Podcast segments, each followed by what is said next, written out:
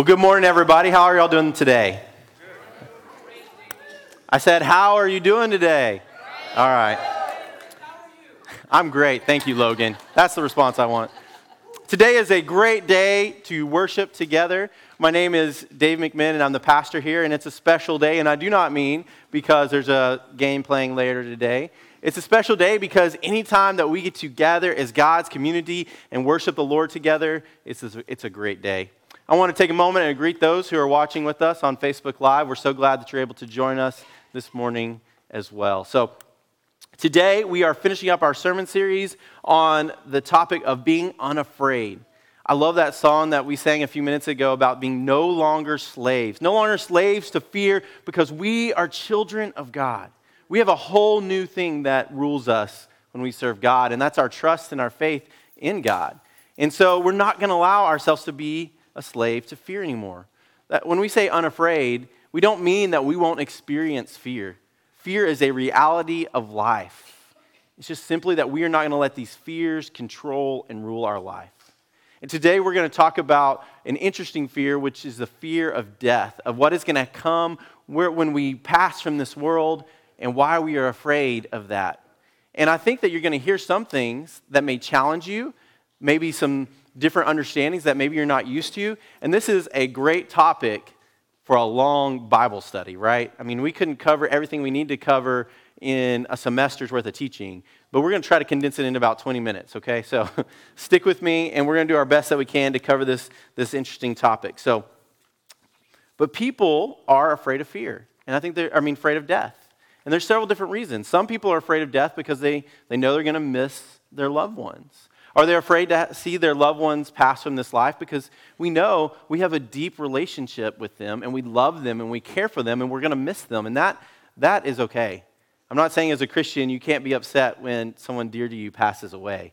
So don't hear that. But as a pastor, I've been in so many funerals and I've done so many funerals. And I can tell you there is a significant difference when I get to do a funeral of someone who believes in Jesus Christ versus doing a funeral where you don't know. And there are tears and there are sorrow, but there's this ultimate hope and joy and the true knowledge, the promise that God gives us that we will see our loved one again. That is a great promise and a great hope that we have. One of the most wonderful things of following Jesus is the reward that our life does not end when we leave this world. But we may fear death because it doesn't necessarily sound too pleasant. I was told as a kid that all heaven would be would be, you know, we're going to put on our choir robes and we're just going to sit in worship service the whole time singing praises to God. And I was like, man, that does not sound like my idea of heaven. so we're going to talk about that a little bit. So we may fear death because we don't know what, the, what is going to happen. Even if we believe that we're going to live past this life, that we're going to have eternal life, we may be afraid because we don't really know.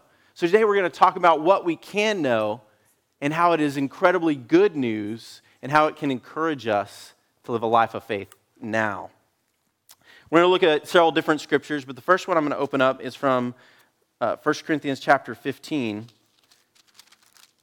verses 54 and 55. This is what it says. And when the rotting body has been clothed in what cannot decay, and the dying body has been clothed in what cannot die, then this statement in Scripture will happen Death has been swallowed up by victory. Where, O death, is your victory? Where, O death, is your sting? How incredible, how wonderful that we as people of God do not have to fear death because Jesus conquered death. Just when Jesus conquered sin, we get this promise of life after death.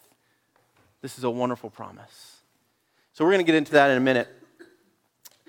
But I wanted to share a, a, quick story. I was in a worship service and I heard a missionary share about her ministry, and, and the pastor came up and he, he said, Can we pray for you that you will be safe? I may have shared this story with you before. Can we pray for you that you will be safe? And I, I was overwhelmed by her answer because she said, No. Do not pray for me to be safe, but rather pray for me that I am in God's will because sometimes following God means doing things that are not safe.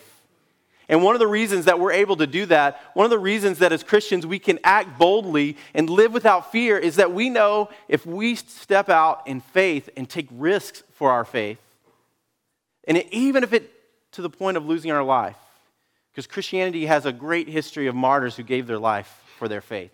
Even if it means giving our life for God, we know that will not be the end, so that we can live unafraid and live boldly for Jesus Christ and who he has called us to be. So I want to start off with four misconceptions about heaven. And I believe we have a slide um, coming up. Four misconceptions about heaven. And the first is heaven is not our final resting place. Now, this may seem a little bit controversial because you maybe have never heard this before. I would say this is a half true. I'm not going to go into detail yet, uh, you're just going to have to wait. But this is a half true. Heaven is not our final resting place. The second is a belief that earth, the earth will be destroyed in judgment. Again, this is half true. This isn't the full truth. There's some truth to it, but it's not the full truth. The third thing, and I, I kind of mentioned this, that heaven will be a constant worship service.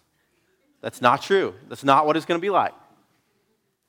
And the fourth misconception is that what we do now does not matter into eternity. In fact, Paul tells us the opposite that what we do now has eternal consequences. So let's dig into this. So our first scripture today is from 1 Corinthians chapter 15 verses 20 through 25. Let's look at what it says. I'm sorry, that's not the first scripture. Our first scripture is Luke chapter 16, starting with verse 19. There was a certain rich man who clothed himself in purple and fine linen, and who feasted luxuriously every day. At his gate lay a certain poor man named Lazarus, who was colored by sores. Lazarus longed to eat the crumbs that fell from the rich man's table. Instead, dogs would come and lick his sores. The poor man died and was carried by angels to Abraham's side. The rich man also died and was buried. While being tormented in the place of, de- of the dead, he looked up and saw Abraham at a distance with Lazarus at his side. He shouted, Father Abraham, have mercy on me. Send Lazarus to dip the tip of his finger in water and cool my tongue because I'm suffering in this flame. Now, this is a parable of Jesus, and it actually has nothing to do with the afterlife. The parable, the whole point of the story. The point of the story is you have a rich man who ignores the poor man that he walks by every single day. And that's what this passage is about. However, it gives us a very interesting look at the Jewish understanding of the afterlife. Because there's two very important verses here that we just sort of go over and we don't even notice, but they're incredibly important that kind of point us at the Jewish understanding at the time of Jesus. The first one is it says that Lazarus was taken to Abraham's side, or Abraham's bosom as it was known, which is this is the place of the righteous, right? And the second thing that it says is the place of the dead. Now, this is often translated as Hades. Some versions translate it as hell. It is not the same thing as hell. There's different words that are translated that mean different things. And I think New Testament translators do a disservice when they translate them all as hell. We're not really getting into hell, but this is about Hades or the Jewish understanding of Sheol. And what the Jewish people believed at the time of Jesus was that there was this one place of the dead called Sheol. Both the righteous and the unrighteous went there. The unrighteous went to this place of torment that it talks about, and the righteous went to be with Abraham in Abraham's bosom. And they would await until the last day, maybe you've heard that term before, the last day or the day of judgment, when God would resurrect everyone and judge them, and then the righteous would go rule on earth and the unrighteous would be cast out. That was the Jewish belief. Now, what is really interesting is when Jesus comes, he modifies this understanding just a little bit. Because Jesus is resurrected in the middle of history. This was supposed to happen at the end of history. The Messiah would come, the resurrection would happen, and this judgment would happen. But Jesus comes in the middle of history, and all of a sudden we have a resurrection right in the middle of life. So in our next scripture, now we're going to look at 1 Corinthians chapter 15, verses 20 through 25. But in fact, Christ has been raised from the dead. He is the first crop of the harvest of those who have died. Since death came through a human being, the resurrection of the dead came through one too. In the same way that everyone dies, so also will everyone be in Christ. Each event will happen in the right order. Christ, the first crop of the harvest, then those who belong at Christ at his coming, And then when Christ hands the kingdom over to God the Father, when he brings every form of rule, every authority, and power to an end, it is necessary for him to rule until he puts all enemies under his feet. And the verse 26 says, Death is the last enemy to be brought to an end. So, what this tells us is that Jesus is the first fruit of the resurrection. What we believe as Christians is that we go to heaven and we get to hang out with God. When, when Jesus says, Today you'll be with me in paradise, there's this place that we go to and we get to spend time with God while we await that last day. And Jesus is the first fruit of that resurrection. We all get resurrected bodies. We all get a physical body. We all get to come to earth and rule with Jesus in this new heaven and new earth. That's a little bit different than maybe what many of us were taught as children that it's simply you die and you go to heaven, right? We actually believe in a two stage life after death. This is incredibly important. I know you'd be like, oh man, that's quibbling. That's not that important a detail. But if we believe in heaven and just going to heaven, oftentimes it makes us feel like this world does not matter. We're simply just waiting for our ticket to get out of here so we can go to heaven, and that the whole point of Christianity is to save souls to get to heaven. But what we see in the gospel, in the Hebrew text, in the New Testament, the point of humanity is to serve God and rule God's good creation. And so, what God is doing is remaking heaven and earth. He's going to make a new heaven and a new earth. So, the old will pass away. So, that's why these are half truths. It's not just you go to heaven, You'll be, we'll be in this new heaven and new earth, this, this existence of shalom. That's a Hebrew word that means things are as it should be. And in the garden, when humans dwelt with God, everything was as it should be. So, what can you expect heaven to be like? What can you expect the new heaven and new earth? It's kind of like that feeling you get when you sit on your back porch and the sun is setting and you have a drink in your hand and you've got people that you care about around you and you just feel like all is at right in the world. Do you know that feeling I'm talking about? That's shalom. And that's what we're looking forward to. And the, the New Testament actually describes this in Revelation 21. And this is one of my favorite verses in all of Scripture. This is what it said.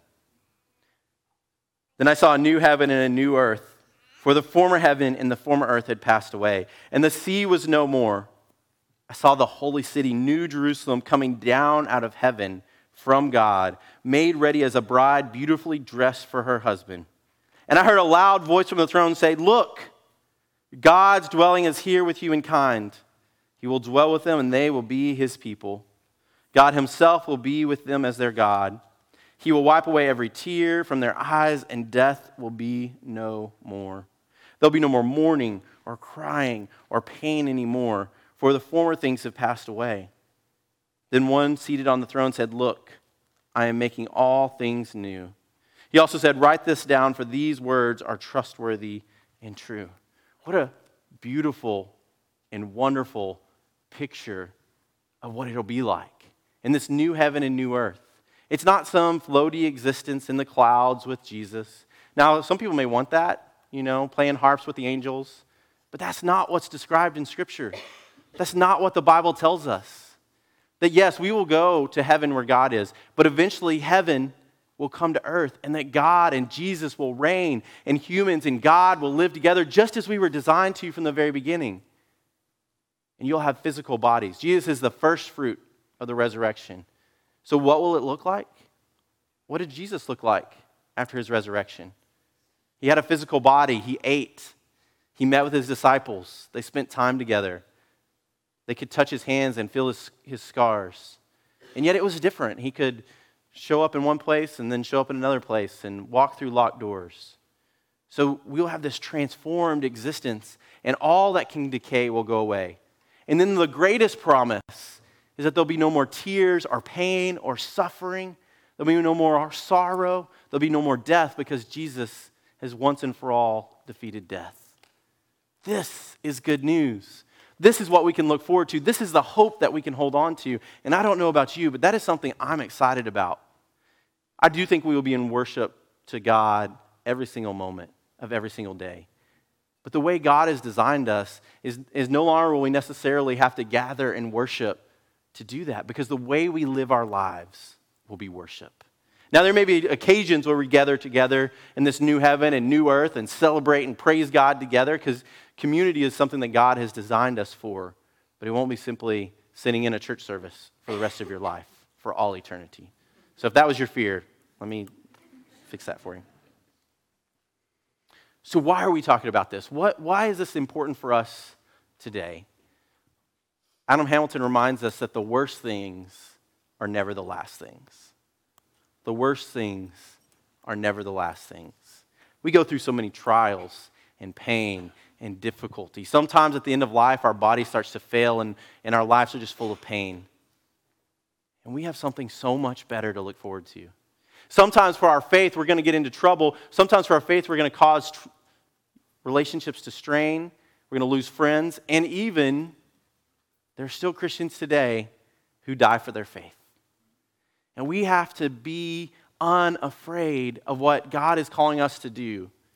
And the way we do that is by immersing ourselves in this hope, in this knowledge that when we die, we get to be with Jesus for all eternity. And we have to believe that what we do today matters. 1 Corinthians 15 58 says this As a result of this, my, bro- my, love, my loved brothers and sisters, this is after he's talked about the resurrection and the afterlife and what all that's going to look like.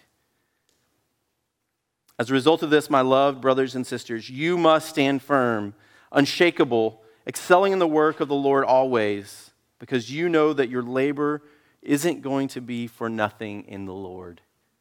That's an incredible promise. That what we labor is not in vain, as some translations put that. What we do now matters. One of my favorite authors, N.T. Wright, says, Jesus is coming, plant a tree. Which flies in the face of, of so much popular Christianity that God is just going to destroy this world. He's going to yank all the Christians out of it and just punish everyone who's left. That's really not what we hear in the Gospels. Yes, there's going to be judgment, there's going to be some reckoning, there's going to be some separation. But God cares about this creation. The Jewish people used to ask, How is God going to rescue us? And then the later question said that, that it, through the scriptures is how will God rescue all of creation? God desires nothing less than to rescue every single human, every single plant, every single tree, every single blade of grass, every single piece of dirt on this planet.